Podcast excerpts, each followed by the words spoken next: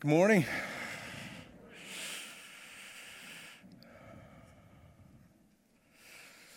Good to have you back, Dick. Thankful to see your smiling face again, and uh, all the rest of you as well. Just take a moment. I don't know why I feel like resting right now, but I do feel like resting right now.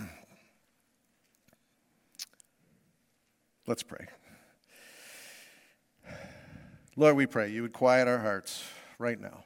And I just pray, Lord, that by the power of your Spirit, that you would remove any distractions that are in our hearts and minds, that we might hear from you what it is that your church is to be about. Lord, that we might grasp the stewardship that's been given to us, that we might really see your heart for the church. Help us, Lord. We pray that you would just remove anything that would keep us from hindering us to see what you have to say to each one of us individually, and it may be something totally different for each person. But we just pray, Lord, that your personalized love would reach each one of our hearts this morning through the preaching of your word. And we pray this in Jesus' name. Amen.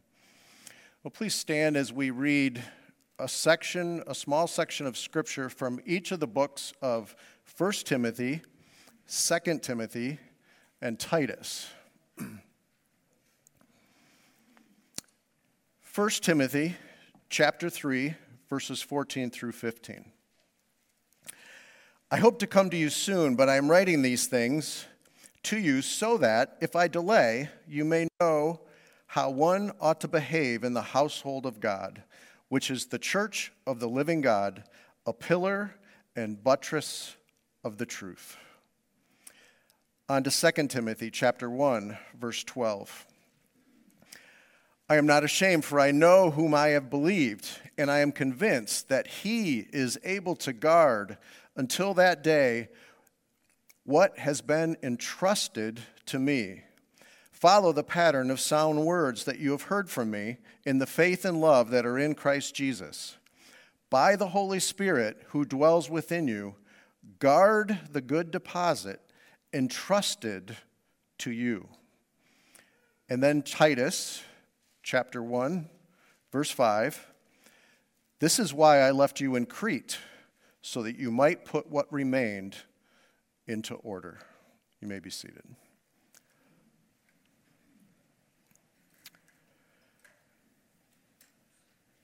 At the annual meeting, the meeting that's coming up after this, we talk about what we're doing now, plans for the future, why we do what we do. And it's fitting to start looking at these three books on this particular Sunday because these three books describe what the church is to be about and how we are to accomplish it. And this, the fact that it fell on this particular Sunday happened not by human foresight, we did not plan this as, as an elders board, but it just happened that we came to the end of the Philippians last week, and now we are beginning an introduction to these three books this week. And so, uh, in my mind, I could see God's providence in the planning of that. And in the studying of these three books, I realized there's a lot we could say about them in an introduction. We could do a flyover and talk about church leadership or the responsibilities of men and women and how they might differ qualifications for different roles in the church, how to care for widows. And I could say, 1 Timothy says this, and 2 Timothy says that other thing, and Titus says this. But as I was looking at all that, my question to myself was Is there a common thread that drives the words being said in all three of these books? And if so, it would seem that we should start there as our logical starting point to give an overview of these three books. And how do you find a common thread when you're looking at uh, such a, a large amount of, of text? It starts with observation. It starts with reading and rereading and rereading. But what are we looking for as we do that? We're looking for a number of things. We're looking for repeated words that keep coming up over and over. And what I've kept noticing was this word entrusted or this word stewardship. But we're also looking for things that describe the purpose of what Paul is saying or telling Timothy and Titus to do. If someone came up to you on the street and said, Here's a $20 bill, what would your first thought be? What do you want from me? what, what's, what's your purpose? And that's really what we're looking for when we look at all three of these books. What, what's the purpose? So, the theme we'll look at today is chosen for three reasons. Number one, because it's described as the very reason Paul left Timothy in Ephesus and Titus in Crete. And we'll look at that now. The very reason. So, reason number one, I'm going to give you, it's the reason he left them there. So, if you look at um, Titus chapter, 1 Timothy chapter 1, it says this in verse 3 As I urged you when I was going to Macedonia, remain at Ephesus so that, so those are purpose words, so that you may charge certain persons, persons not to teach any different doctrine nor devote themselves to myths and endless genealogies which promote speculations, here it is, rather than the stewardship from God that is by faith.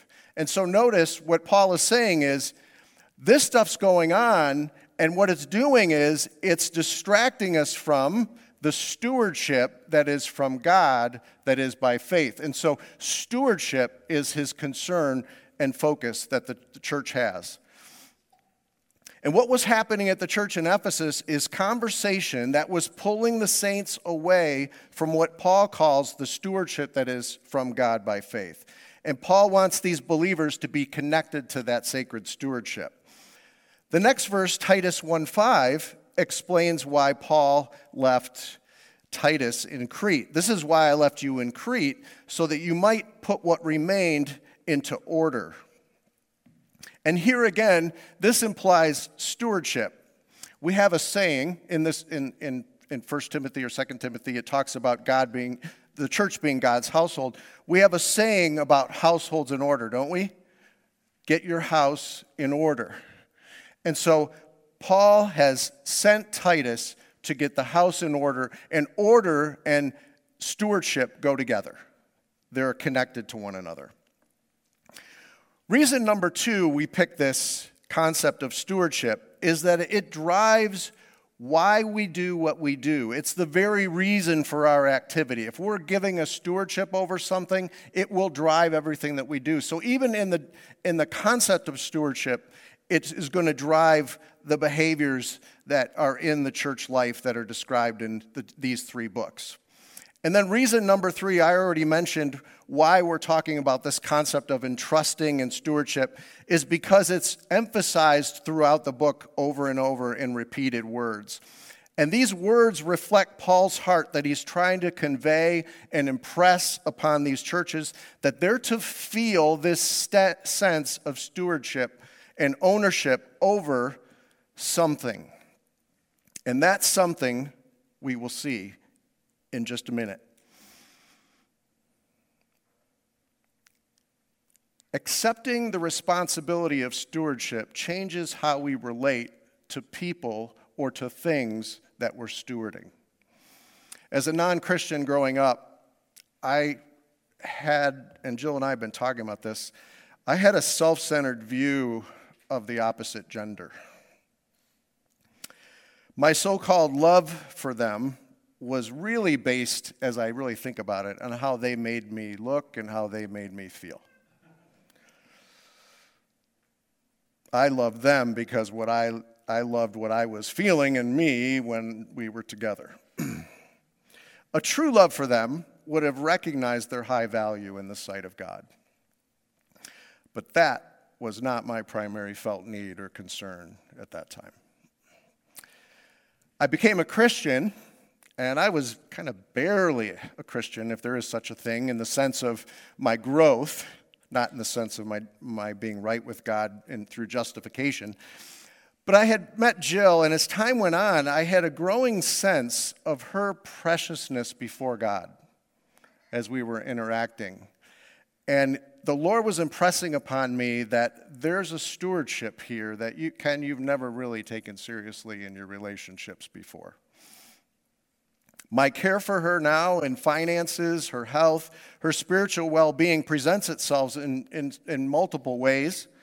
Some are clearly spiritual, such as praying for her. Others seem on the surface to be not so spiritual, such as financial planning.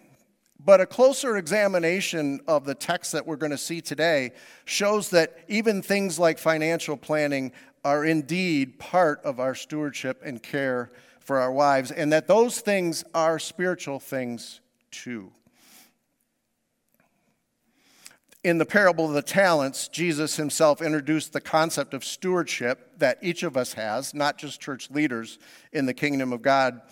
And he says that it is like a man going on a journey who called his servants and entrusted to them, there's the same word, entrusted to them his property. And then you know what happened. He gave different servants different amounts, and several of them were fruitful in it, and one of them was not. He just buried it. And at the end of that, Jesus said, His master said to the ones who bore fruit from the investment and from what was being stewarded, Well done, good and faithful servant. You have been faithful over little, I will set you over much. Enter into the joy of your master. And so, in this parable, and what makes this, this concept of stewardship so important for us today is that while Jesus compares it to exercising financial responsibility, he has entrusted us with the valuable things of the church, and we're supposed to take that responsibility seriously, thoughtfully, and employ whatever scriptural means necessary to steward well. Just as I have been entrusted to prayerfully take care of Jill, and these servants were entrusted in his parable to take care of the talents given to them, Paul is writing his younger sons in the faith in 1st and 2nd Timothy and Titus, reminding them that they, are, that they and those under their leadership have been entrusted with something very precious the truth. And in particular, the truth of the gospel. To understand that God has put something or someone under our care is a sobering responsibility, and it changes how you look at it. The church and its leaders have been given a stewardship responsibility to carefully guard the truth and the gospel and to make sure that the functioning of the church continues to be functioning in such a way that is in support of that mission specifically. In 1 Timothy 3 14 through 15, and I, it says, I am writing these things to you so that if I delay, you may know how one ought to behave in the household of God, which is the church of the living God. And notice how the church of the living God is described in the ESV. It says, a pillar and buttress of the truth you get the picture there? That the, that's the church's, in a sense, part of the church's job description. And so Paul is writing to his younger son and sons in the faith who are leading these churches. And as he writes under the inspiration of the Holy Spirit, we want to hear what the Lord has to say to us in order to be able to do this. And we're doing it today from a big picture perspective. And then in the subsequent weeks, over many weeks, Byron just asked me this, we're going to be going verse by verse through 1 Timothy, 2 Timothy, and Titus. But today we want to look at the big picture. And again, as I mentioned, I think it's fitting that it falls on the Sunday of our annual meeting. And as a side note, I want to say that we shouldn't discount the content written in these books because they're written to church leaders. Timothy, and Titus. This content that was written, even if you look at it, you can tell that there's content in here for everyone. For example, in 2 Timothy 2.13, um, Paul will have words in 14. Paul will have words, 2.14, Paul will have words for all of us. In 14 it says, speaking to, to Timothy, remind them of these things. So that means it's going to everybody, right? And then it says it. Uh, charge them before God not to quarrel about words, which does no good, but only ruins the hearers. And so that is for everyone. not just for the church leaders. And then in verse 15, even though it's spoken directly to Timothy, it still applies to us, where it says, Do your best to present yourself to God as one approved, a worker who has no need to be ashamed, rightly handling the word of truth. We all, as Christians, have that responsibility. And so as we go through these books, um, I say that only to say, not to minimize what the words are in here because they're written to church leaders. This is to all of us as we read this. Once we pass from this life to the next with nothing but our stewardship record behind us, we'll be looking unto Jesus and we'll either hear, Well done, good and faithful servant, or something far more sobering. The fundamental concept in his parable about the kingdom of God and Paul's three letters here that undergird all of this activity is the concept of stewardship. And our need is to understand what we are stewarding and how we are to steward it. So that it might be said of us, we were good stewards of what God had placed in our realm of responsibility. And so that's what we will do today. We will look at what we are to steward and how we are to do it. And I have three, three points. The first point is the what. We need to guard the truth from generation to generation because we've been entrusted with this stewardship. How do we do that? First, because our stewardship involves guarding the truth, we are to exercise that stewardship by the grace of God through the Spirit. And secondarily, how?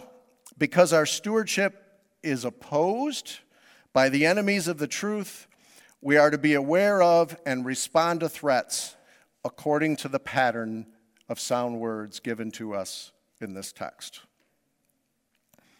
First and Second Timothy and the book of Titus are among the most personal and practical letters Paul writes to his spiritual children, Timothy and Titus.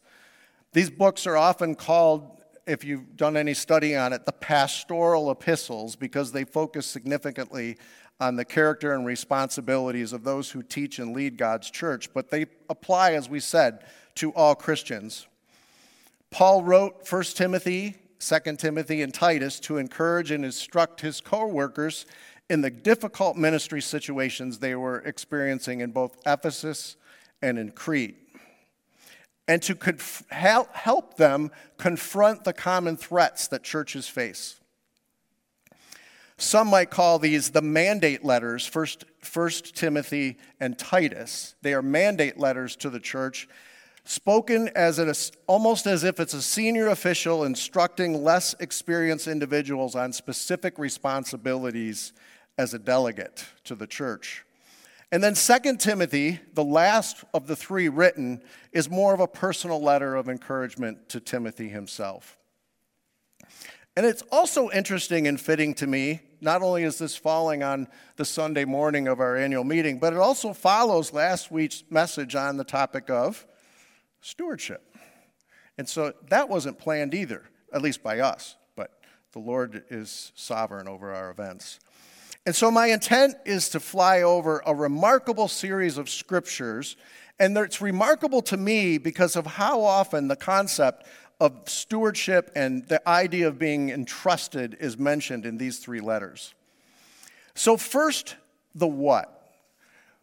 We are stewards over the gospel truth.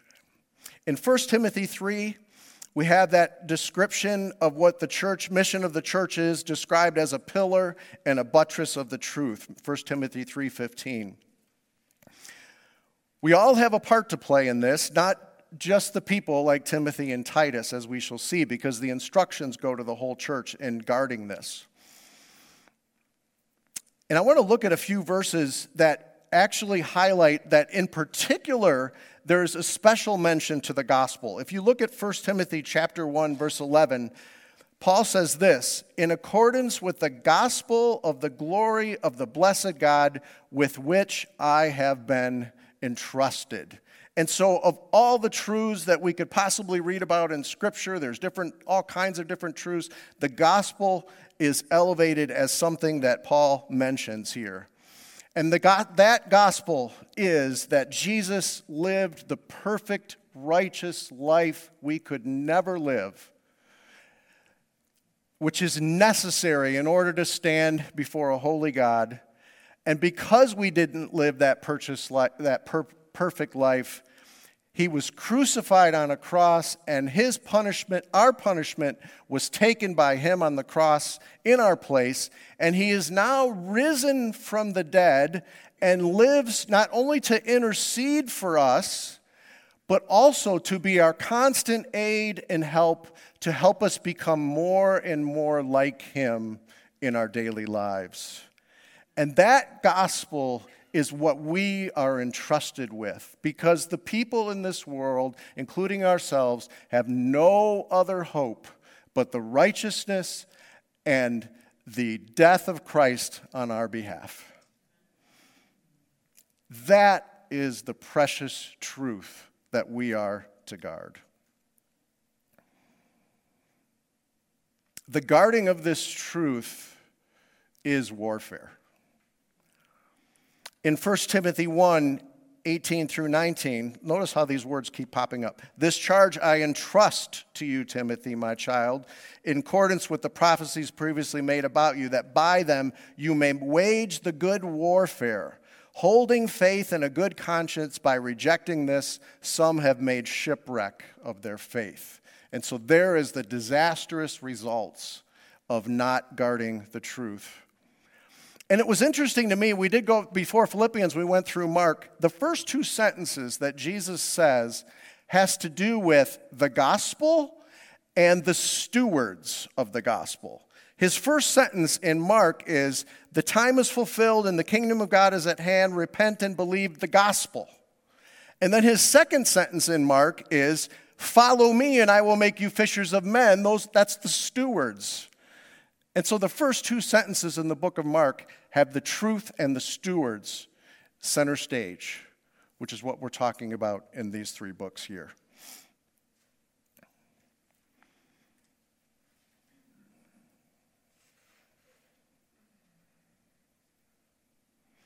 Our stewardship is a stewardship of gospel truth, but second, because we are stewards of gospel truth, we necessarily must be stewards of godly conversation within the church.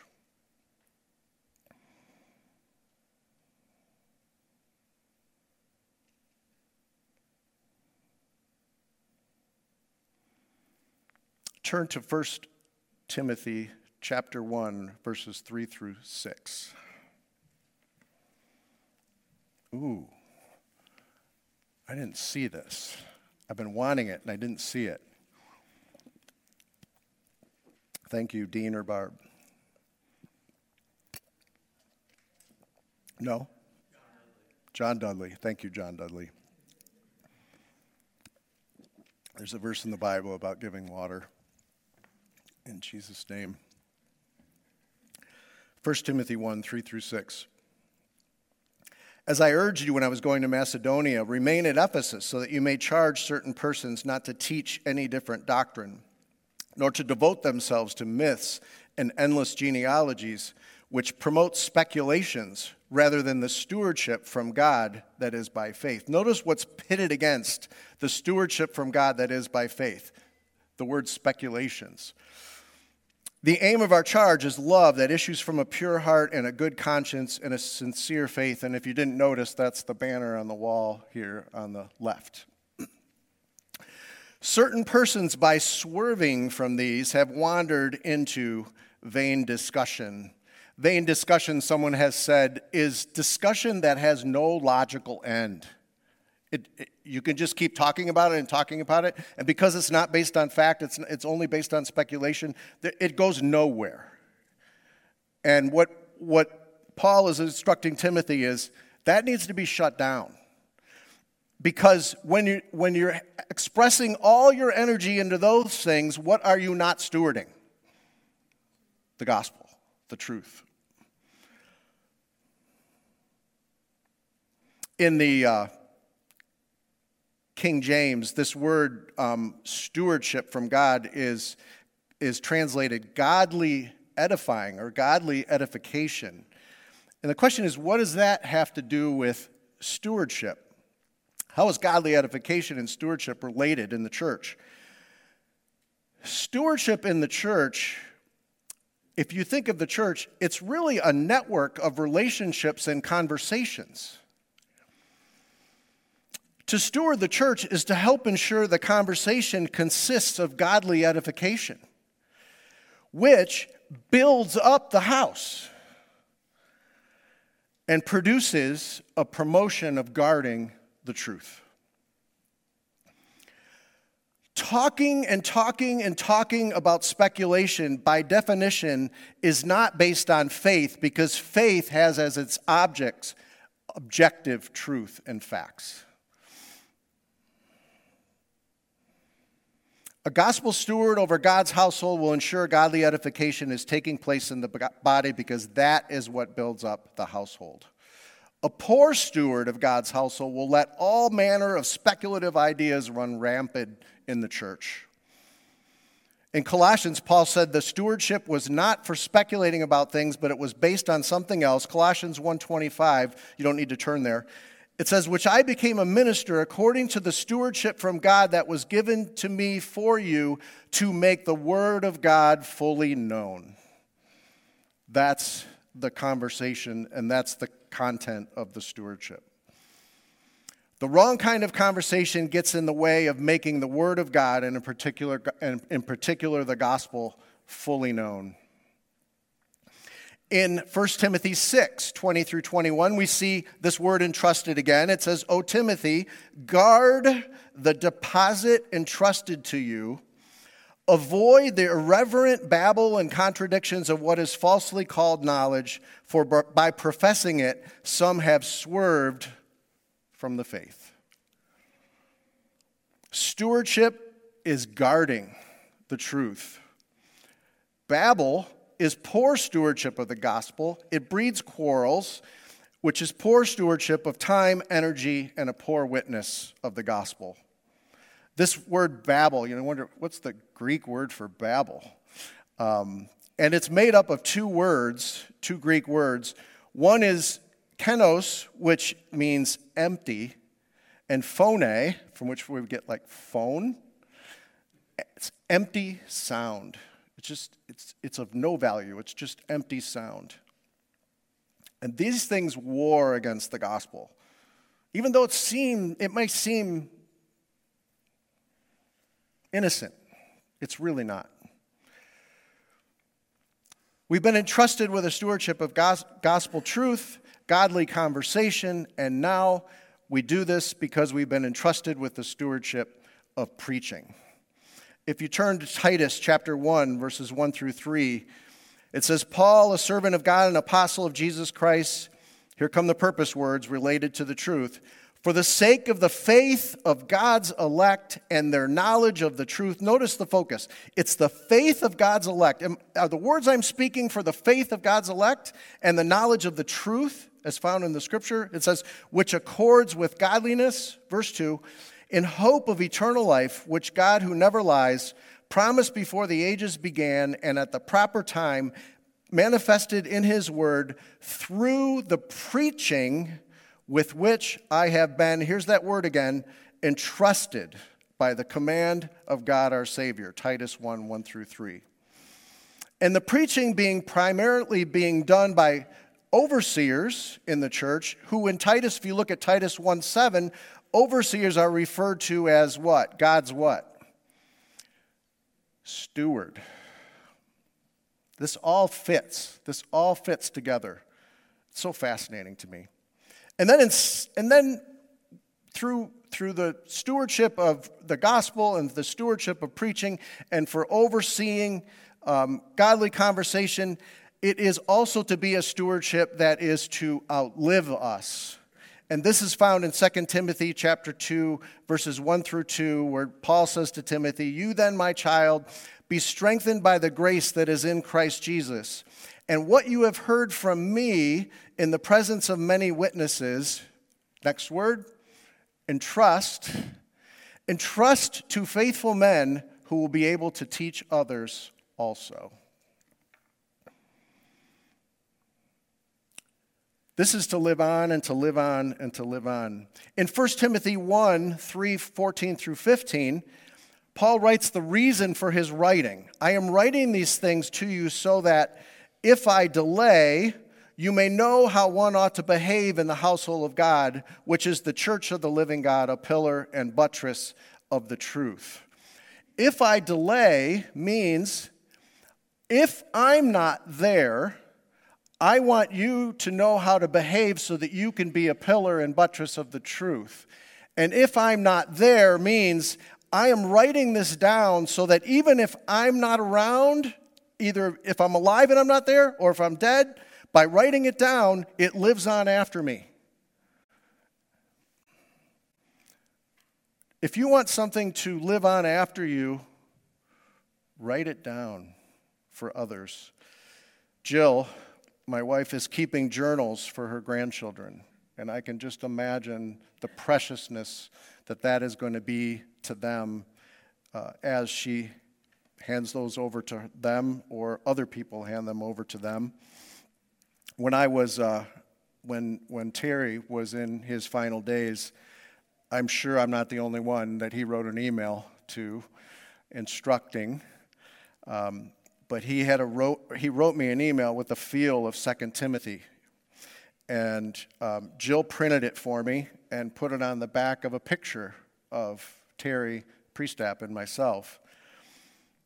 And uh, I just had this drawing sense recently that I should go pick up that picture and turn it over and read it. And I did. And um, in my recollection of that, I believe my eyes were wet as I was reading what he wrote to me.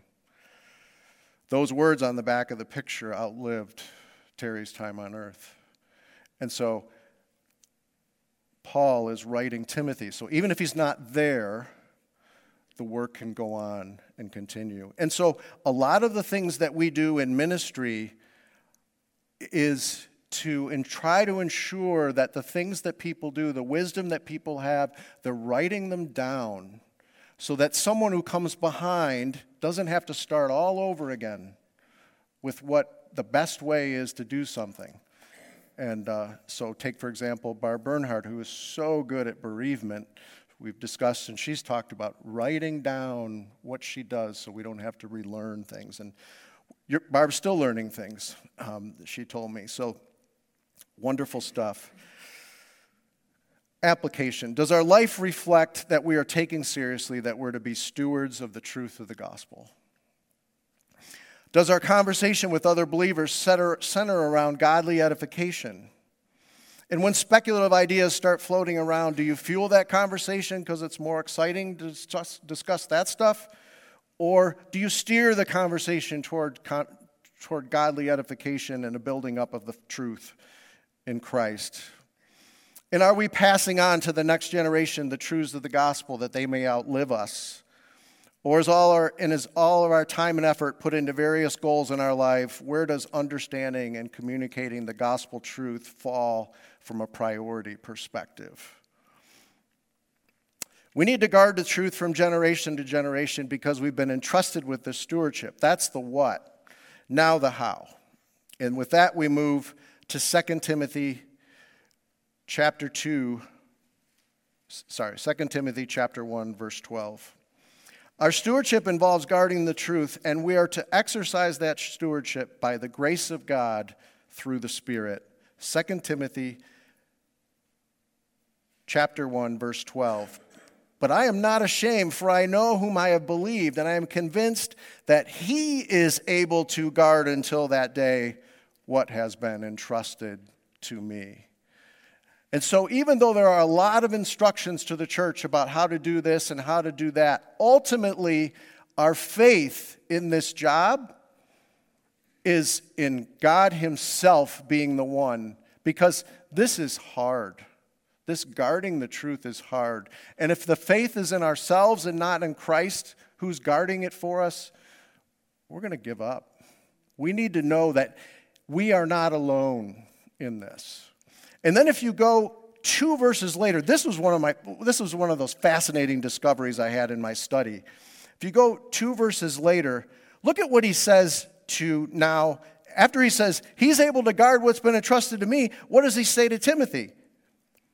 By the Holy Spirit who dwells within us, guard the good deposit entrusted to you. Isn't that interesting? I never saw that connection before. 12 and 14 are essentially saying the same thing. 12, he's saying, God's going to guard it for me. 14, he's saying, You by the Spirit, the Spirit will help guard it for you too, as well. I love that.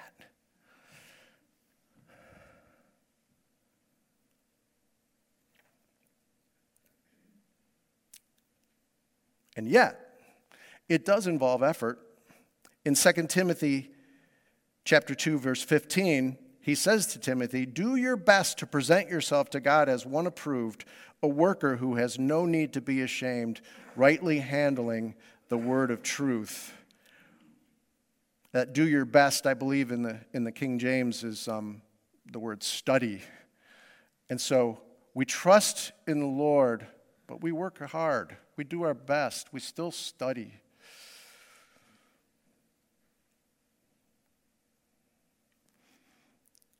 Then, besides doing it by the Spirit, notice 2 Timothy chapter 2 verse 1. You then, my child, be strengthened by the grace that is in Christ Jesus. And what you have heard from me, the truth, in the presence of many witnesses, entrust to faithful men. And so that passing on of truth to other faithful men is done how? We are strengthened by the grace that is in Christ Jesus. In all of this effort, we are constantly drawing on the grace that is in Christ by the power of the Spirit.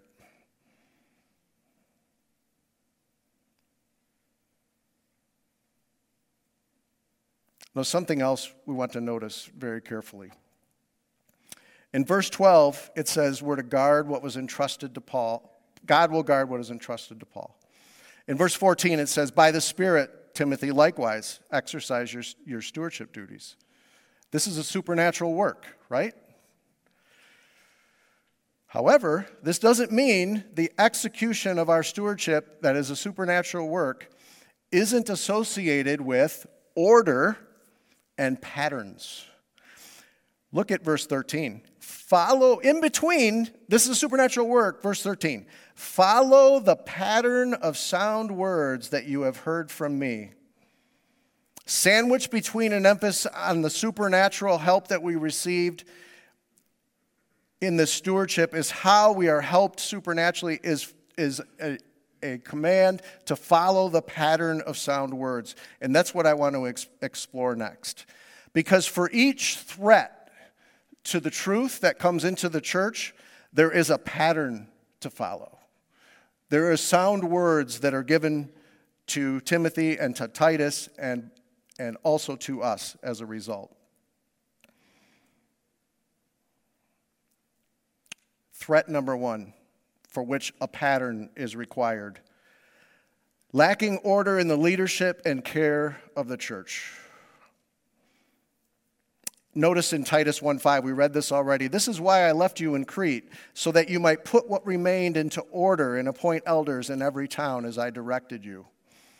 This idea of the church acting in an orderly fashion is found in 1 Corinthians 7:35 and Colossians 2:5. It is something that is on Paul's mind. I want order in the church. I want the church to function in an orderly way. And that order is supernatural.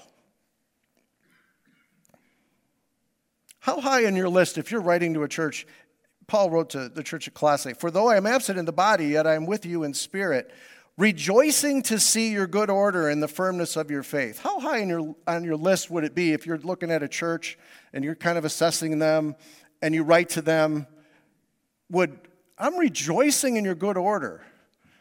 Would that be high on your list? I don't know that that would be necessarily high on my list, but it to Paul, the good order meant good care. Good care.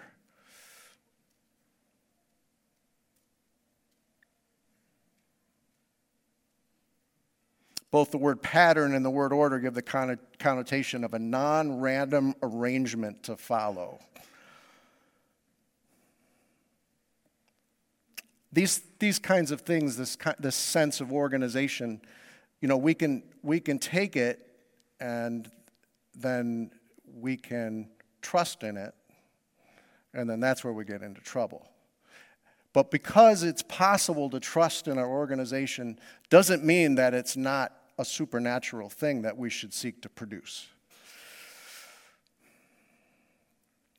If you look at what is called for, for example, this concept of order and stewardship going hand to hand, in these books, order manifests itself in, a, in, in multiple ways. First, in the orderly care of widows.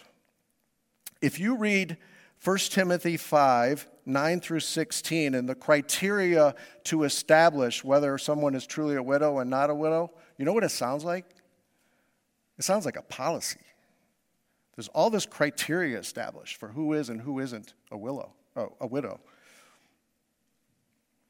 And inside that policy, we see who fits the criteria. And, and, and once someone fits the criteria, there's, a, there's something that should be done as a result. The true widows are to be what in the uh, ESV says enrolled. What does enrolled mean? Some, some verses of, of, of some translations say put on the list.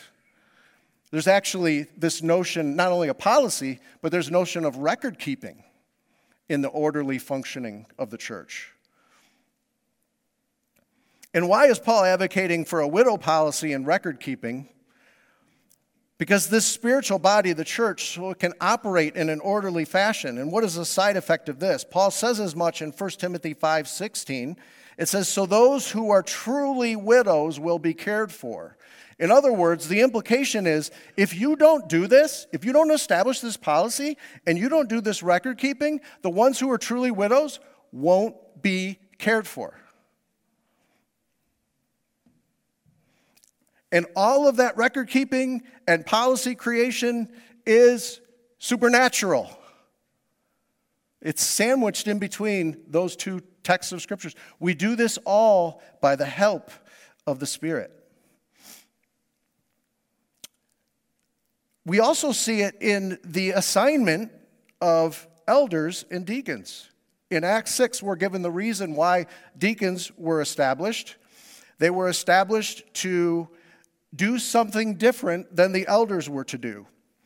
And the simple principle behind this of establishing elders and deacons and giving them different job responsibilities is what we would call in modern day division of labor. In chapter the same this principle of division of labor is used when multiple people are used to accomplish one goal by, by dividing the work into parts. The human body to which the church is compared is a marvel of order, is it not? When it is healthy, it is extremely orderly. When it is sick, it is disorderly. To promote order in the church for a coordinated functioning between the parts is to respect the analogy of the church as being like a human body, which is wonderfully made. No wonder Paul says he rejoices to see their good order. We are to function in the orderliness of the human body, where each part does its work.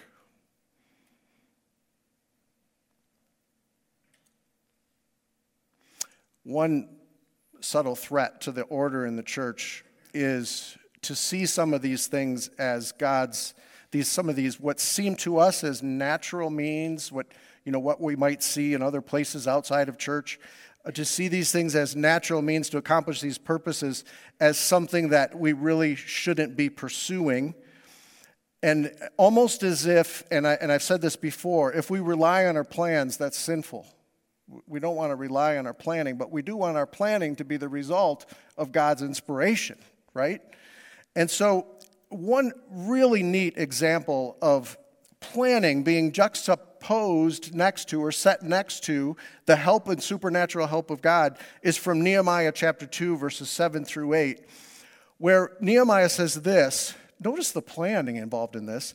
If it pleases the king, let letters be given me to the governors of the province beyond the river, that they may let me pass through until I come to Judah.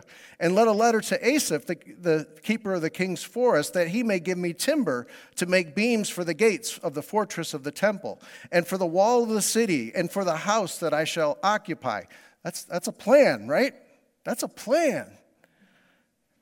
This, like, bill of materials, that's probably not bill of materials, so I'm probably using wrong words now, but um, that's, that's, a, that's a plan. And then he says this, and the king granted me what I asked. In other words, the king allowed me to execute this plan. Look at what it says for the good hand of my God was upon me.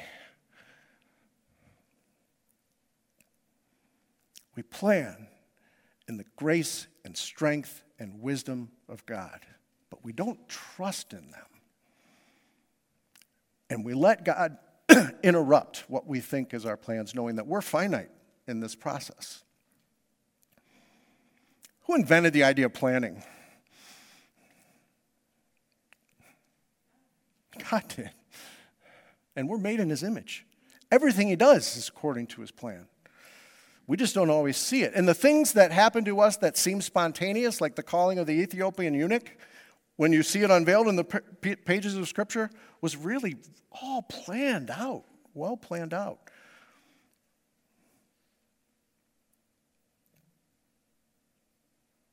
But there's another more obvious threat to our stewardship of the truth, and that is direct false teaching. And this is touched on in 2 Timothy 2 17 through 19. Hymenaeus and Philetus, who have swerved from the truth, saying that the resurrection has already happened and they are upsetting the faith of some. And so, as a result of that, the pattern of sound words that's given to Timothy, the counter to false teaching is preaching the word. 2 Timothy 4 1 through 5. Paul to Timothy, I charge you in the presence of God. And notice the reason why he's telling him to preach. I charge you in the presence of God in Christ Jesus, who is the judge of the living and the dead. This is as sober as it gets. And by his appearing in his kingdom, preach the word, be ready in season and out of season, reprove, rebuke, exhort complete, with complete patience and teaching. Here's why for the time is coming when people will not endure sound teaching. And so, preaching is the sound pattern we are to follow to remedy false teaching, the threat of false teaching against the church's stewardship of guarding the truth.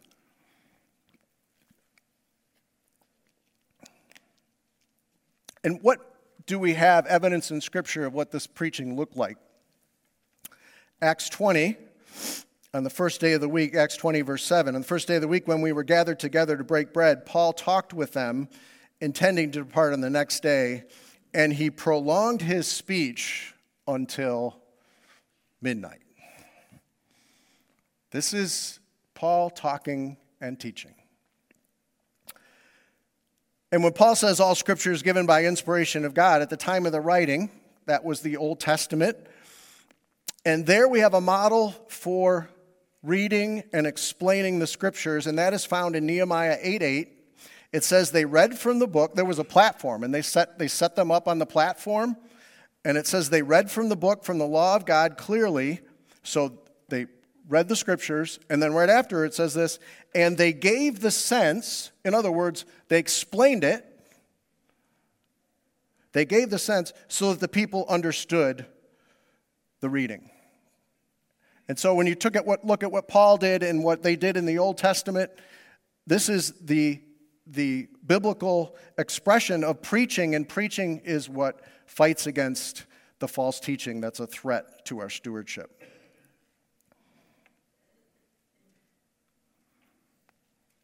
Threat number three, a cousin to false teaching, is speculation and vain discussion, which we talked about earlier.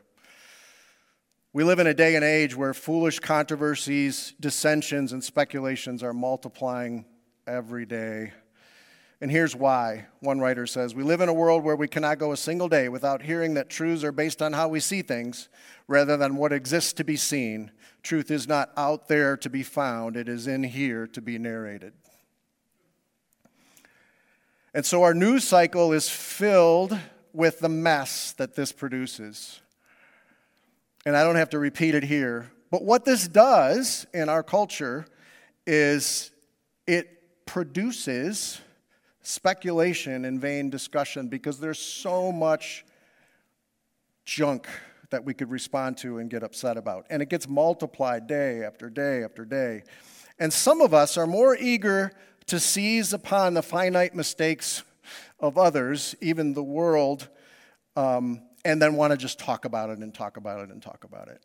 I have a friend who um, uh, likes to seize on uh, mistakes, and he um, came to ch- our church one day, and the sign in the front, um, the the uh, S fell off of fellowship, and so to this day he calls our church Christian Fellow Hip. and but you know we we and that's funny and that's fine, but we if if we are wired to be um, tuned into this this quote unquote stupidity of the world, we can lose our compassion and just get mad at what we see. And this is what happens. It can be fun to talk about that stuff, but it says here um, in, in, in 1 Timothy 6 we can have an unhealthy craving for controversy and for quarrels about words, which produce envy and dissension and slander and evil suspicions. When we start talking about people, oh, he did that and he said that, I bet. That's, that's, that's what the scripture calls evil suspicions and constant friction among people. These, it says in 1 Timothy 3 1 3, promote speculations rather than the stewardship from God that is by faith. And so we're given three things we're to do when confronted with speculative t- talk. And I don't have time to cover all these, but in, it says here, have nothing to do with irreverent, silly myths. Rather, train yourself for godliness. Avoid irreverent babble. Have nothing to do with foolish, ignorant controversies. You know that they breed quarrels. These are all different. I mean, this, this is another theme in, in, in these books. This just keeps coming over and over. This is stewardship over ensuring godly conversation. The other thing Paul says to do is that when you do have opponents like this, how are you to act? The Lord's servant must not be quarrelsome, but kind to everyone, able to teach, patiently enduring evil, correcting his opponents with gentleness.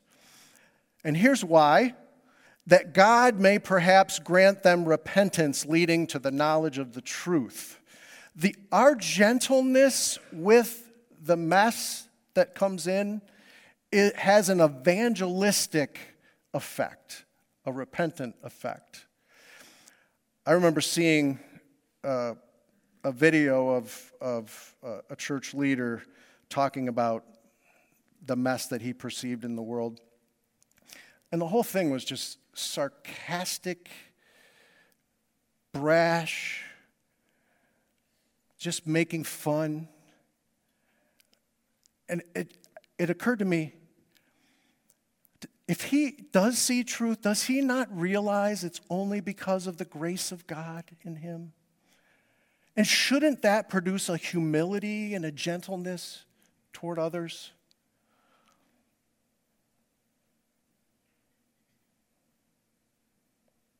I was really saddened.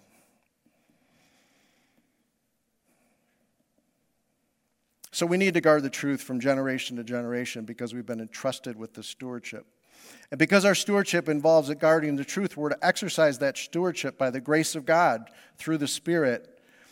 And because our stewardship is opposed, we are to be aware and respond to the threats according to the pattern that has been given to us. I really could not get to know Jill until my view of Jill matured from what she could do for me to one of stewardship and care for her. Caring for her meant listening to her words, and in listening and listening deeply, I'm still working on it, Jill.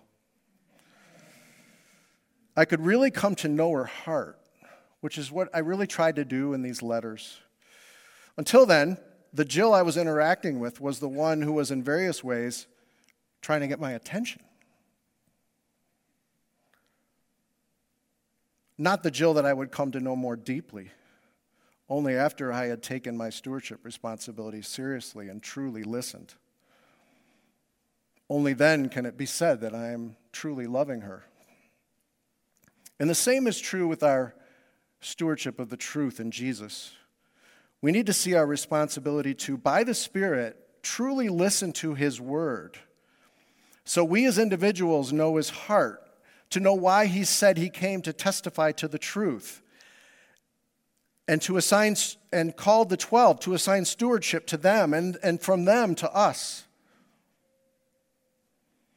In really listening to His words in Scripture, we will learn how to, by Him, by supernatural help, succeed in putting things in order in his body according to the pattern of sound words given us in order to guard the truth, to keep his word. And the intimacy that we all long for in him, that we desperately need and desire, can be met. Jesus said in John 14, 21, Whoever has my commandments and keeps them, he it is who loves me. And he who loves me will be loved by my Father, and I will love him and manifest myself to him. Judas not Iscariot said to him, Lord, how is it that you will manifest yourself to us and not to the world? Jesus answered him, If anyone loves me, he will keep my word, and my Father will love him, and we will come to him and make our home with him. And so, as we study these letters, we may know may know how one ought to behave in the household of God, which is the church of the living God, a pillar and buttress of the truth. And we can only do this, any of this, as we are strengthened by the grace that is in Christ Jesus. Let's pray.